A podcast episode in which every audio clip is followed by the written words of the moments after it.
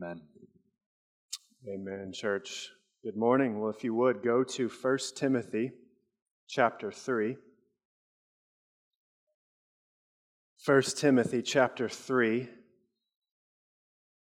We'll pick up this morning in our exposition through Paul's first letter to Timothy, beginning in chapter 3 today. We'll begin in verse 1 and read through verse 7. This is the word of the living God. The saying is trustworthy. If anyone aspires to the office of overseer, he desires a noble task. Therefore, an overseer must be above reproach, the husband of one wife, sober minded, self controlled, respectable, hospitable, able to teach, not a drunkard, not violent, but gentle, not quarrelsome, not a lover of money he must manage his household well, with all dignity, keeping his children submissive. For if someone does not know how to manage his own household, how will he care for God's church? He must not be a recent convert, or he may become puffed up with conceit and fall into the condemnation of the devil. Moreover, he must be well thought of by outsiders, so that he may not fall into disgrace into a snare of the devil. And so, Father, one more time, we ask for your help as we study this vital passage on overseers. Lord, we ask that you would work powerfully in our hearts. We need your help, Holy Spirit. Help us, God. In Jesus' name, amen. Amen.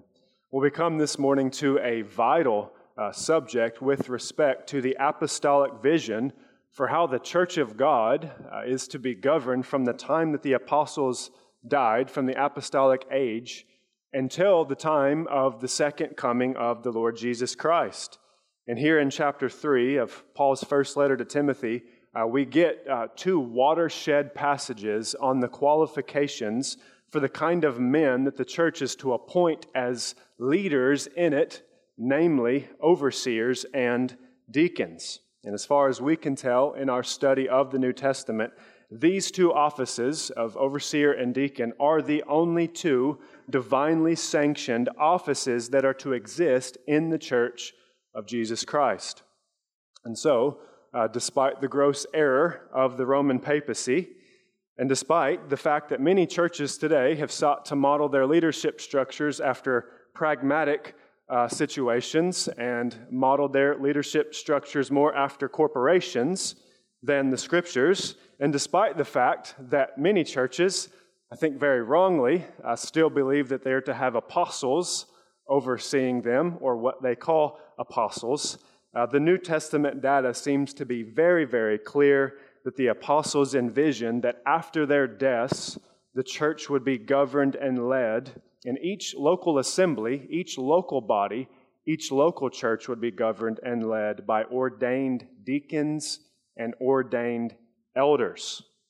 So consider Paul's greeting to the church at Philippi in Philippians 1. He says, To all the saints in Christ Jesus who are at Philippi, so all the saints, with the overseers and deacons.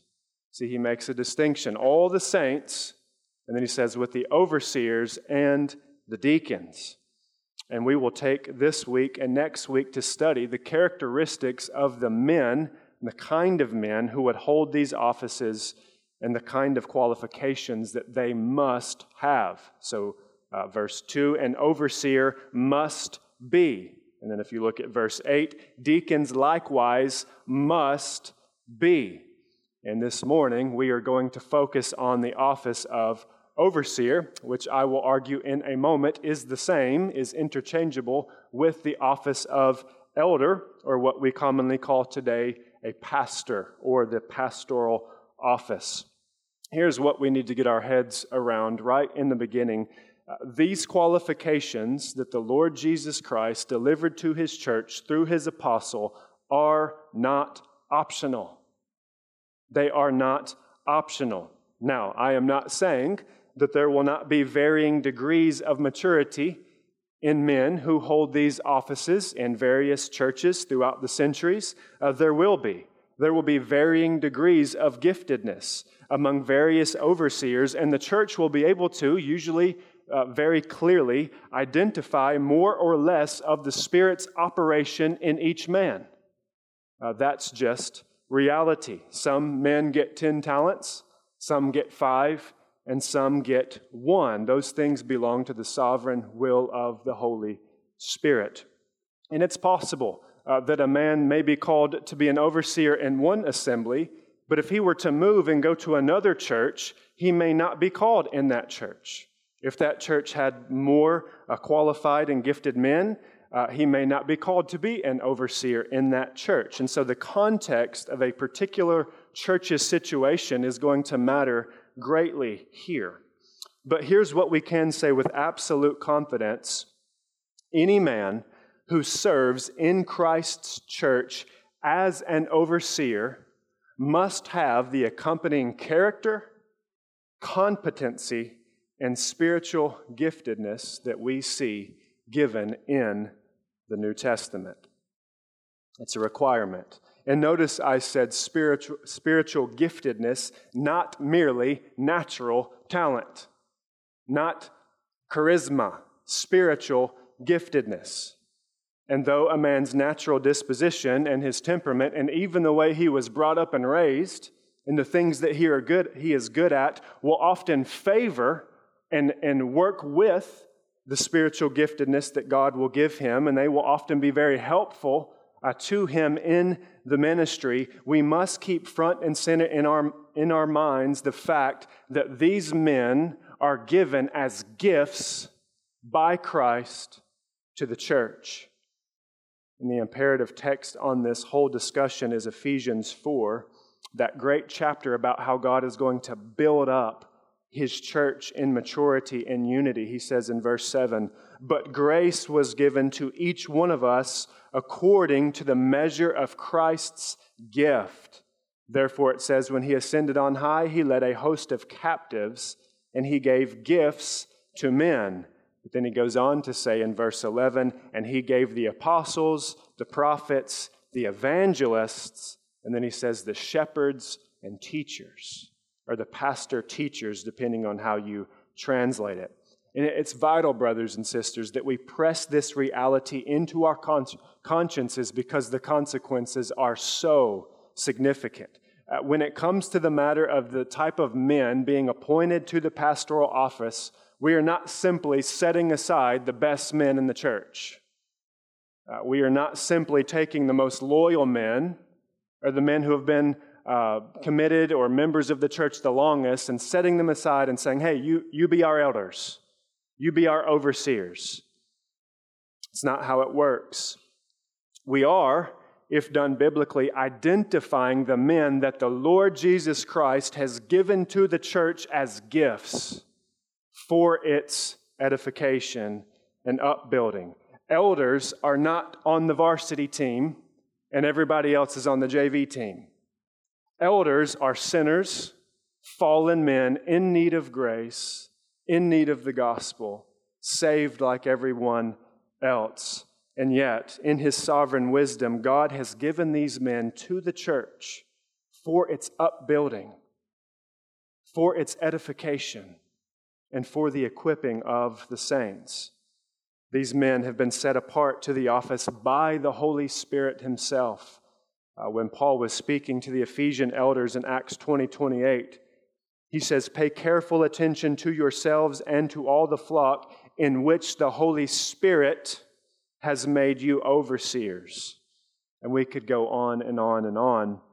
And while the way that a man's gifts are used may seem very ordinary, and the way that the church assesses a man's gifts may seem very ordinary, we must never lose sight of the fact that of utmost importance is that the man himself and his church rightly discern whether God has set this brother apart to be a gift to the church and whether the Holy Spirit has endowed the man with the qualifications necessary to lead as an overseer.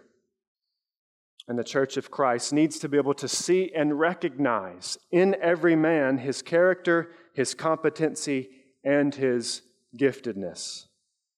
And again, the degrees of character, the degrees of competency, and the degrees of giftedness will vary, often greatly, but any man who is ordained to the office of overseer, whether he is staff or lay, uh, whether he preaches every Sunday or he rarely preaches, if ever at all, must demonstrate that he possesses the qualifications laid out in this passage and in the rest of the New Testament. And, brothers and sisters, I can think of no greater harm done to the church and, and no greater way to harm the church than men, and in many places, women, have risen to the place of leadership in the church despite the fact that they have no call of God to do so. And it has done great harm in the church of God in this age. We've all come, brothers and sisters, from so many different backgrounds uh, that have done church government so differently and viewed leadership differently that I don't want to assume that we are all on the same page when it comes to the pastoral office. And I think it's likely that many of us have come from settings that have been less than biblical with regard to how leadership in the church has, has been uh, handled. Uh, and we said at the beginning of this series that one of the primary reasons that we want to walk through 1st and 2nd Timothy is to land our church back in the apostolic vision for how the church of Jesus Christ is to be governed. And so I want to spend a few minutes laying some foundation for the office of overseer. And I'm going to get a little bit technical, so track with me. Uh, I think the place to start is to address just the confusion around the title. I mean, probably many of you, you're hearing me and you're saying, I just always grew up saying that we had a pastor. And I thought, I've never heard the word overseer, and I thought the elders were just maybe the older, wiser people in the church. We just had a pastor growing up. Uh, and you throw into the mix that the King James Version uses the word bishop, and this can get really confusing really quickly. And so I want to try to make it really simple. And, and here's how we can make it really simple the word, or the title, overseer, elder, and pastor are the same office, just different titles. Overseer, elder, and pastor are different titles for the same office. Titus chapter 1, which is uh, the parallel uh, version of this chapter in, in Titus, Paul says this This is why I left you in Crete, so that you might put what remained into order and appoint elders in every town as I directed you. Uh, but, but then, so he's saying appoint elders, but then he goes on to give a similar list, list of qualifications for the elders for the overseers in 1 Timothy 3. So Paul is using the word elders in Titus and the word overseers in 1 Timothy interchangeably. And he goes on to say in Titus, that overseers, as God's stewards, must be above reproach. So the title elder, presbyteros, I'm sure, sure you can hear the word presbyter or presbytery, and the title overseer, episkopos, which is where we get our word episcopal or episcopalian, he uses these words interchangeably throughout the New, Tes- the New Testament. An elder and an overseer are the same office. They're the same person. And you say, well, I've always just used the title pastor. Probably most of us came from settings where uh, the church had one senior pastor that sort of operated as this kind of CEO over everything. And then there was a group of elders or a board of elders that just kind of met together and made decisions about different matters in the church. And they didn't really do the stuff that the pastors do, but they had some sort of leadership position in the church. And I find this one to be strange. Some churches have men that they call pastors, but they're not ordained elders, which is really, uh, I think, interesting, especially when you think about today. There are some making the argument that women can be pastors just as long as they're not ordained elders. And there, there are many making that argument today and it's just unhelpful and it's confusing. And if you're new to our church, perhaps the way that we function on this issue is a little odd to you because any man who's been ordained as an overseer, we call that man pastor. And we see him as a pastor of the church. Whether he preaches in the pulpit, whether he is on staff or not, is really irrelevant. If the church has identified the man as a gift from Christ to the church, and he possesses the qualifications of an overseer, and the church looks at this man and sets him apart to be its pastor, he is to do the work of a pastor. And so, the word pastor or shepherd is not, believe it or not, frequently used as a title in the New Testament. However, a pastoring and shepherding is an essential function of elders and overseers, which are the frequently used titles. Uh, this is why we use the term pastor today, largely. And we see this clearly in 1 Peter 5, verses 1 and 2. Listen, listen to how this reads. This is Peter, and he says, So I exhort the elders among you as a fellow elder and a witness of the sufferings of Christ, as well as a partaker in the glory that is going to be revealed. So he's talking to the elders presbyteros. He's talking to the ordained elders, and listen to what he says Shepherd, rule over, govern, care for, shepherd the flock of God that is among you. So, Peter's admonition to the elders is to shepherd the flock of God. And then he goes on to say, exercising oversight. Episkopeo, the verb form of the noun for the word that we translate overseers. So you have all three words together elders, overseeing, and they're to be shepherding the flock of God. So, though he uses the title elders, Peter shows us that the apostolic function for elders is to pastor the church, to care for the people of God, to exercise oversight. This is what elders do, it's who they are. They are shepherds of the flock. And so, this model that the pastors do the pastoring and the elders do something else is an unbiblical model. Elders are called to pastor the flock. Likewise, in Acts chapter 20, which is one of the most moving portions in all of Scripture, we have all three of these words used together again in the same context. And here we have the narrative of Paul speaking uh, to men, of whom Luke calls in verse 17 the elders of the church. So these are the elders at the church in Ephesus. But listen to how Paul admonishes them in verse 28. He says, Pay careful attention to yourselves and to all the flock in which the Holy Spirit has made you overseers. But then what does he say? To care for, literally to shepherd, the church of God which he obtained with his own blood. So Paul is saying, Elders in Ephesus, have oversight of the flock, shepherd them, care for them, pastor them. God's obtained the church with his own blood, care for her.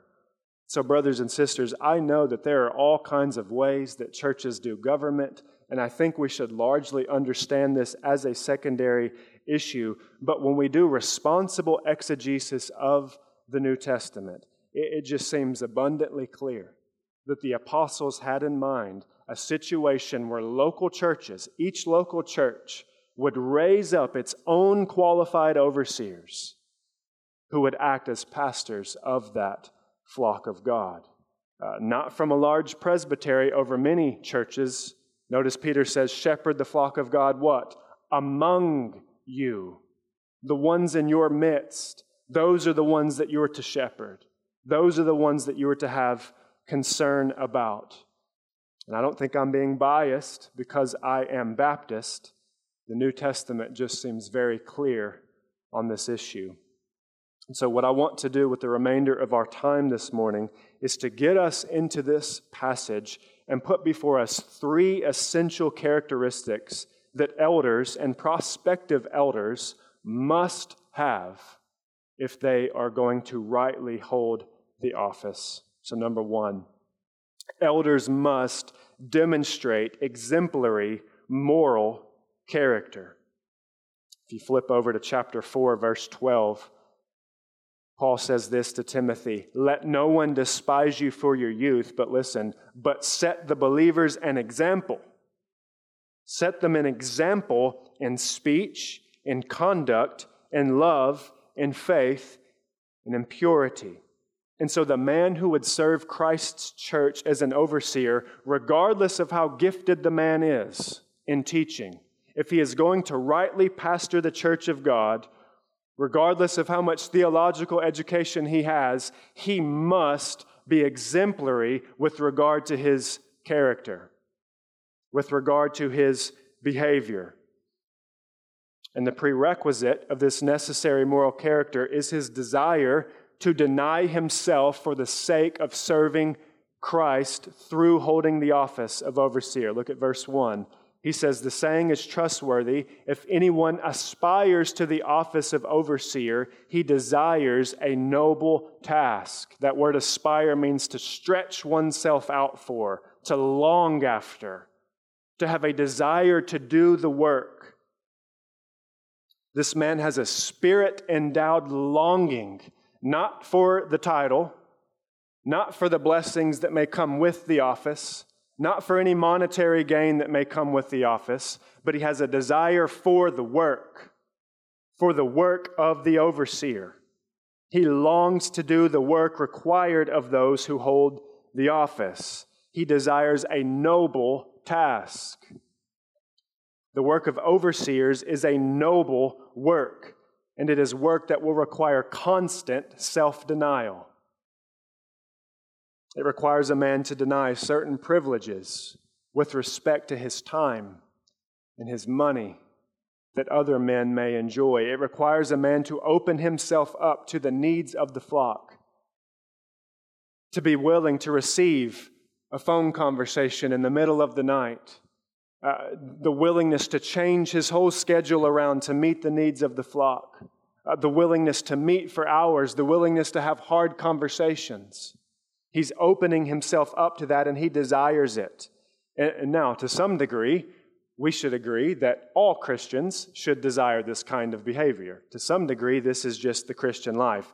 But it seems that the overseer has a spirit endowed desire that is more than ordinary. It's greater than most Christians have. The yearning to serve the church exceeds that of most Christians. He longs for it. Now, it does not seem that the scriptures require a man to have this sort of all consuming, burning desire for the office. Uh, you know, sort of a give me the pastorate or I die type mentality. Now, I do think that for those who make their living off the gospel, for the church's full time ministers, those men, they need to have a very strong desire for the work. It's not going to serve the church well if its full time ministers are every week going back and forth wondering, you know, I wonder if there's something better I should be doing. That's not loving or, or blessing the church. And so the, the scriptures just don't give us this hard and fast rule for how much of the desire a man must have. However, there must be some personal, even dare we say subjective, inward yearning in him for the work of the office. And in God's wisdom, uh, this necessary desire for the work removes almost all Christian men from consideration. Uh, most Christian men who are very godly, who love their families, who love the church, will never consider being pastors. And we should be fine with that. That's God's design. Now, the man's desire itself is not sufficient to warrant the office. You know, I, I see young people that'll say things like this No one's going to tell me that God's not called me to this. No one's going to, I know Jesus has called me to be a pastor. No one's going to tell me otherwise. The desire itself is not enough. It must be matched and met with the qualifications.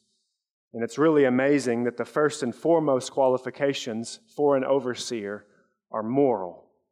He must be above reproach, not he must be an excellent communicator, or he must have a PhD from one of the best seminaries, or he must know how to grow a youth program None of that. He must be what? He must be above reproach. This does not mean perfection.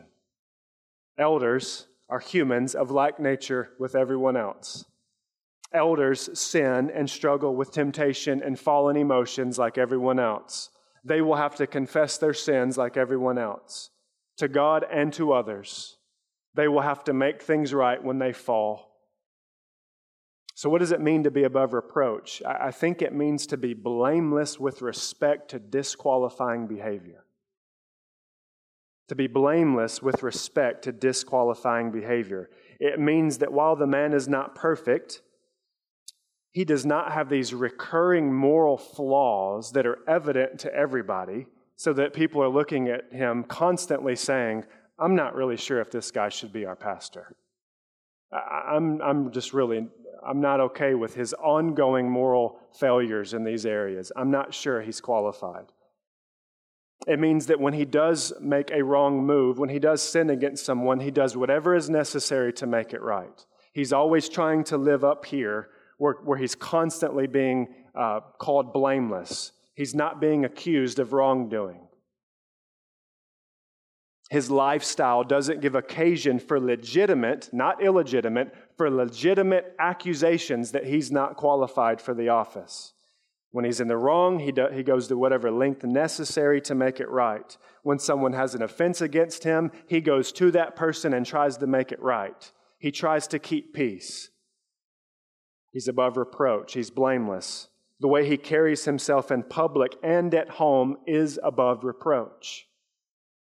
And Paul gives a list of qualifications that unpack what it means to be above reproach. He says, a husband of one wife or, as the footnote in the ESV says, a man of one woman. He's committed to his wife physically, emotionally, romantically. He's not off flirting with other women and having inappropriate relationships. He's not crossing boundaries with other women. He's sober minded. He isn't tossed to and fro by his emotions. He thinks clearly, he thinks objectively. He's not given over to psychological and emotional deviances that cloud his judgment so that he can't lead effectively in the church. He's self controlled. He's able to tell himself no more food, no more wine, no more cell phone, no more work.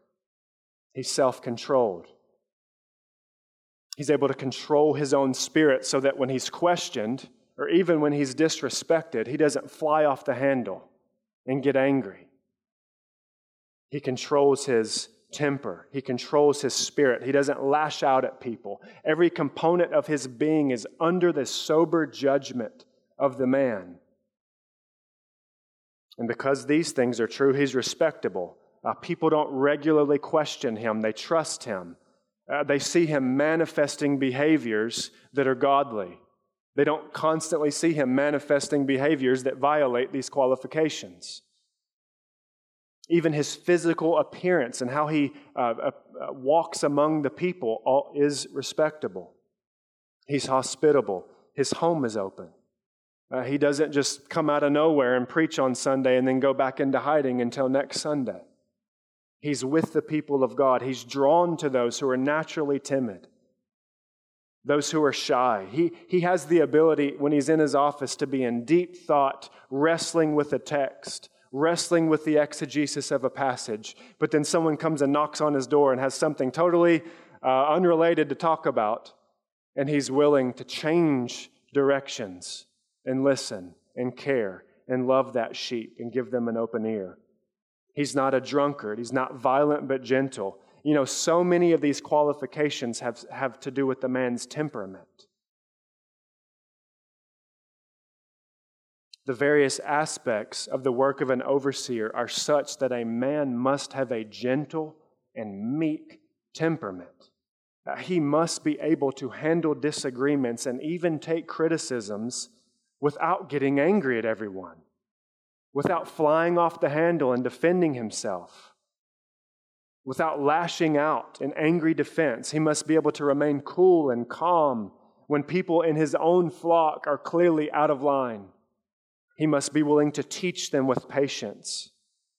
This does not mean he's a pushover or just bows down to every whim of every person, but his overall disposition is that of gentleness and meekness and sobriety as opposed to violence. He's willing to correct and rebuke those who contradict sound teaching, but he's not quarrelsome. He's not looking for a fight. He's not looking for controversy. And yes, that includes theological controversy. And yes, that includes his social media accounts. He's not a lover of money. Money or lack thereof does not influence his faithfulness to Scripture. He doesn't get worried when one or two families threaten to leave the church over some issue, so he changes the message to keep them happy because he knows if they go, the money goes. He's not a lover of money. He's content to serve the Lord and do the work, and he's content with being able to provide for his own home. All of these character qualifications are necessary and they must be evident. These qualifications need to be demonstrated over a period of time in order for the church with a clear conscience to look at this man and say, Yes, he is qualified. We want to set him apart for the office of overseer. He says in verse 6 He must not be a recent convert, or he may become puffed up with conceit and fall into the condemnation of the devil. The scriptures do not give us a specific length of time that a person must be a Christian before becoming an elder. Uh, every situation will be different, but what is clear is that these qualifications aren't evident overnight. There needs to be time to assess them. The man himself may not know that he possesses the character necessary to be an overseer. It may be that God has to bring him through some trials. It may be that his, uh, something difficult that he walks through shows him who he really is. He needs to be tested. He needs to be tempted. He needs to be wrongly accused, perhaps, in order to see what is really in his heart.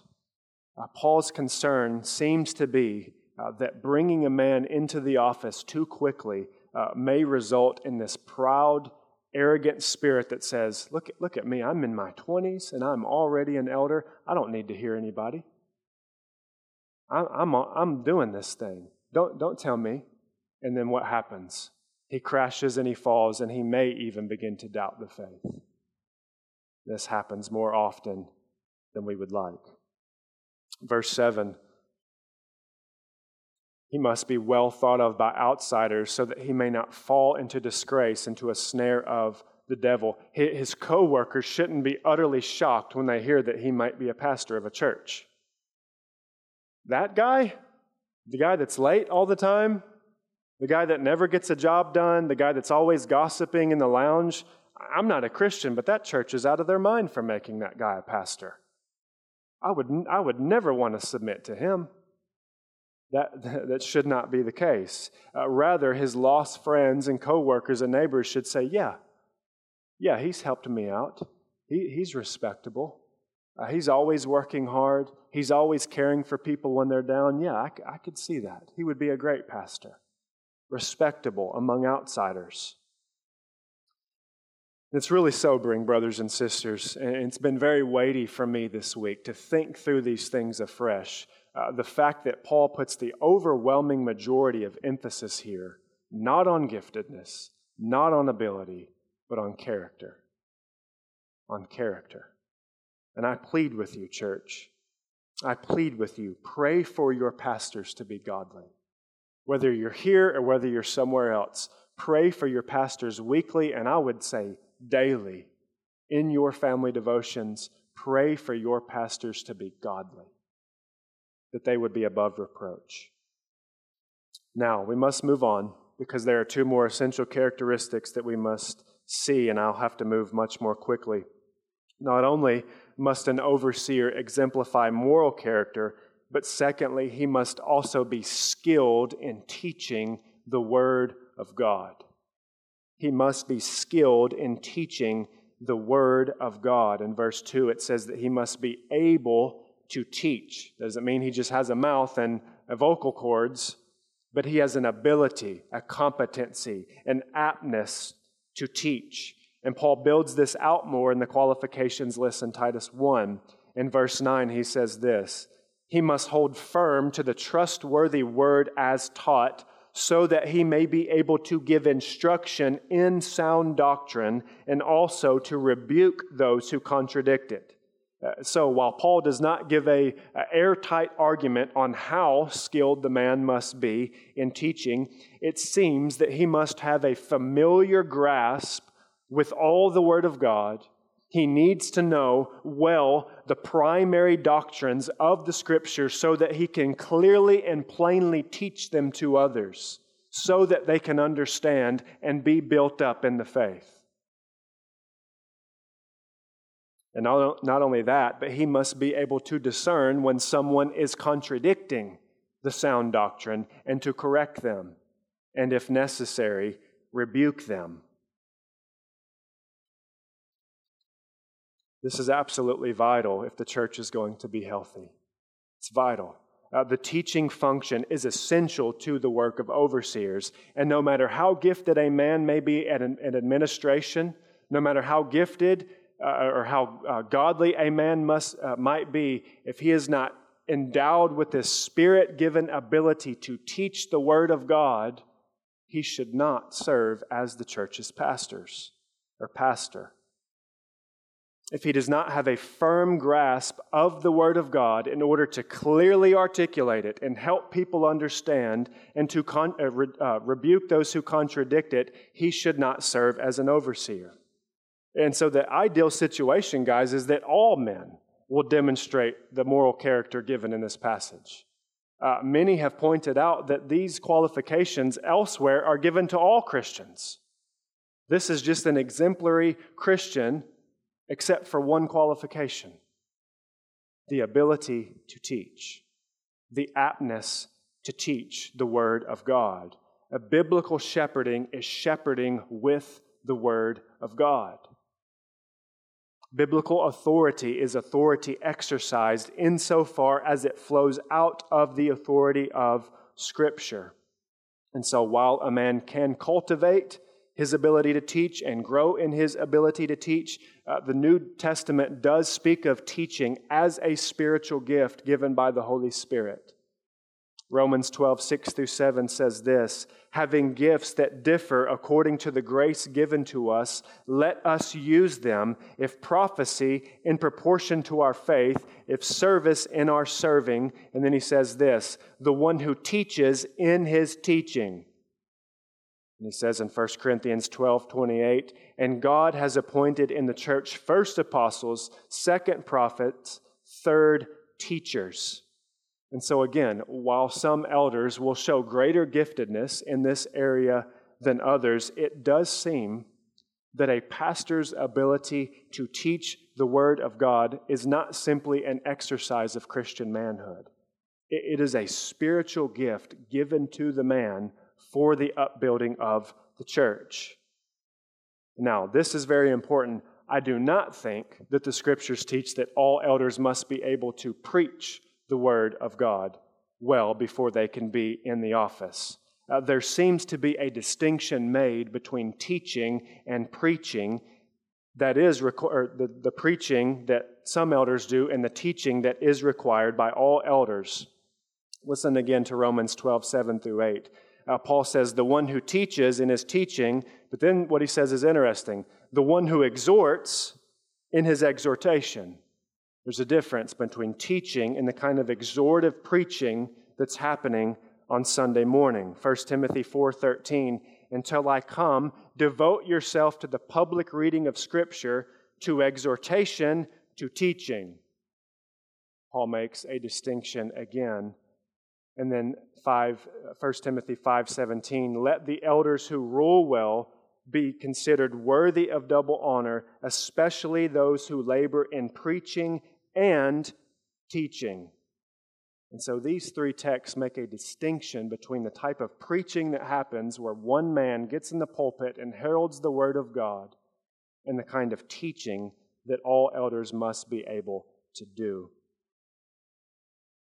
And so some churches, uh, praise God, many churches have recovered uh, the biblical doctrine of the plurality of elders, that there's more than one pastor in a church. And many of them have recovered what we call the parity of elders, that all elders are on par with their authority. But some have gone far too, they've gone way too far with it, and they've said, look, we're going to divide up the preaching between all the elders.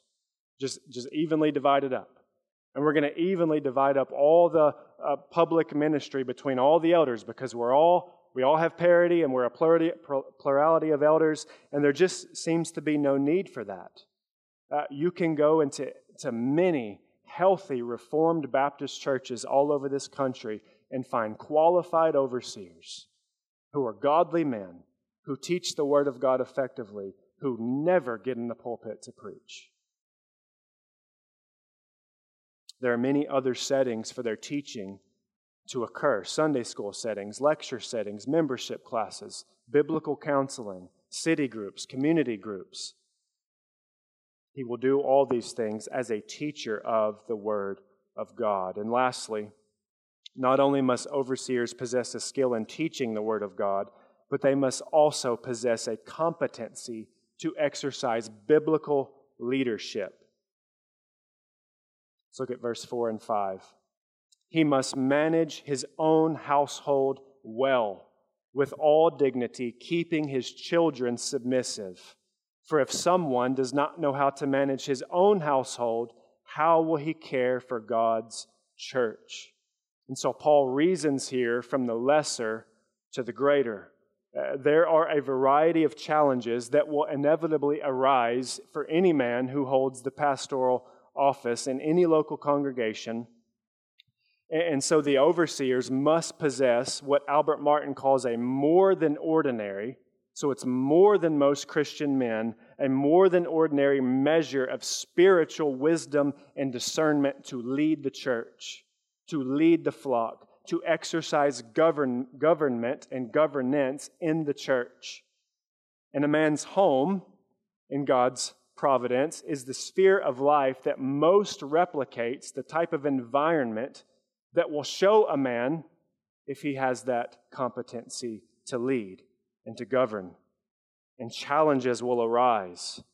It is this realm of domestic life with all, with all that it encompasses, encompasses that a man must demonstrate competency to lead well, to rule well.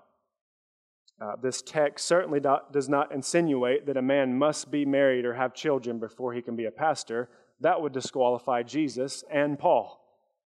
Uh, uh, but Paul understands that God's will for the vast majority of men is that they get married and have children. And in God's sovereignty, it will be this arena, the arena of the home, with all its challenges and all its relational difficulties, and all the times that a man is challenged and his authority is challenged by his little ones, and the management of his home and his resources and his bills are seen and show the man to be competent to lead in the house of God. And so he says if a man cannot manage his own home, if he can't rule over his wife and his few children, how can he manage the house of God?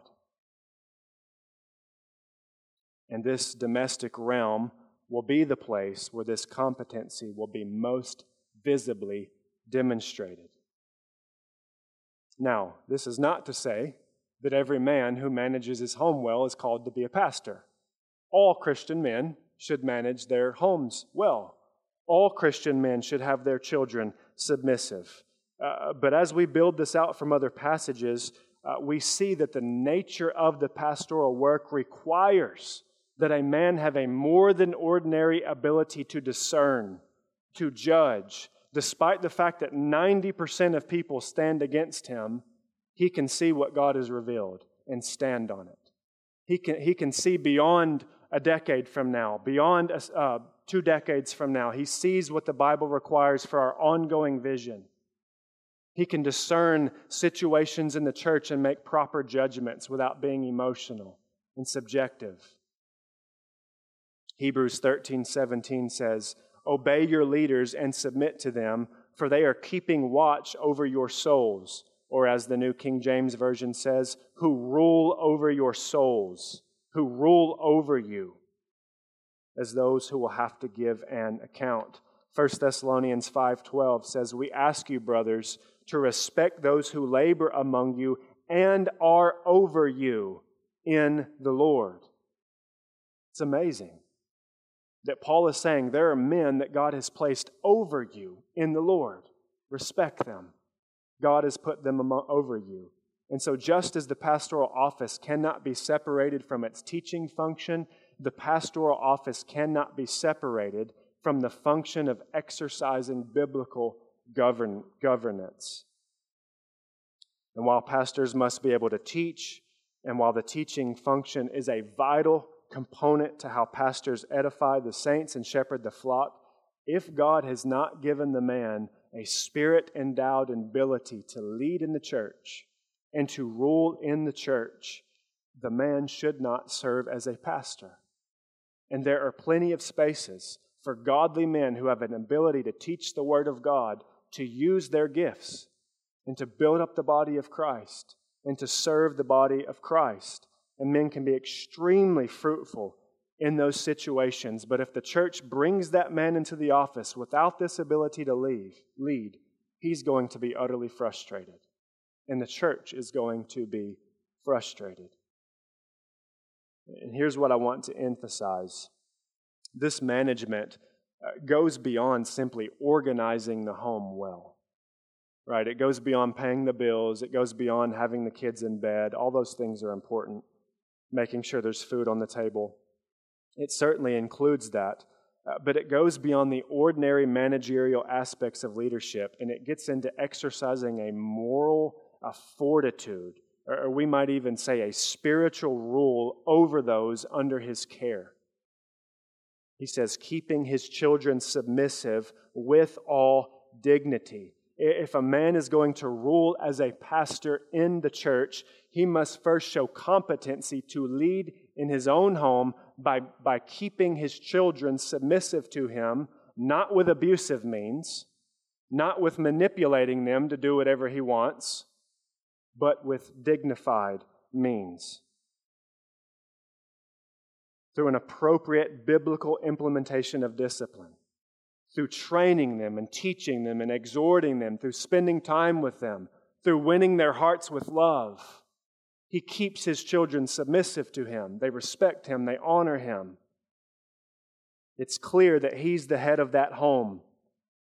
The parallel verse in Titus 1 6 says, His children are believers, or better translated, His children are faithful and not open to the charge of debauchery or insubordination.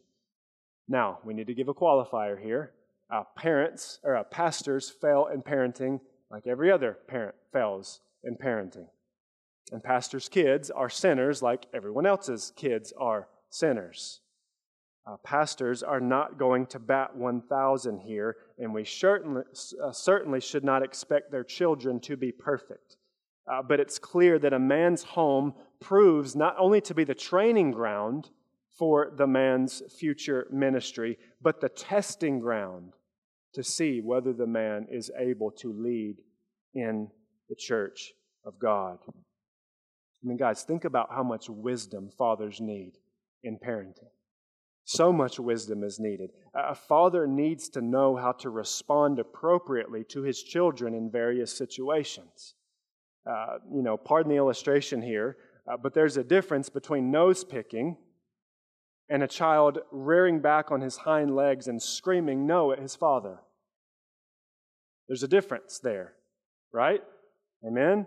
And a father needs to know how to handle these situations appropriately. And fathers, we, as fathers, we show incompetency as leaders when we come down at a level 10 on our child for leaving a mess at the table when he just went off and got carried away.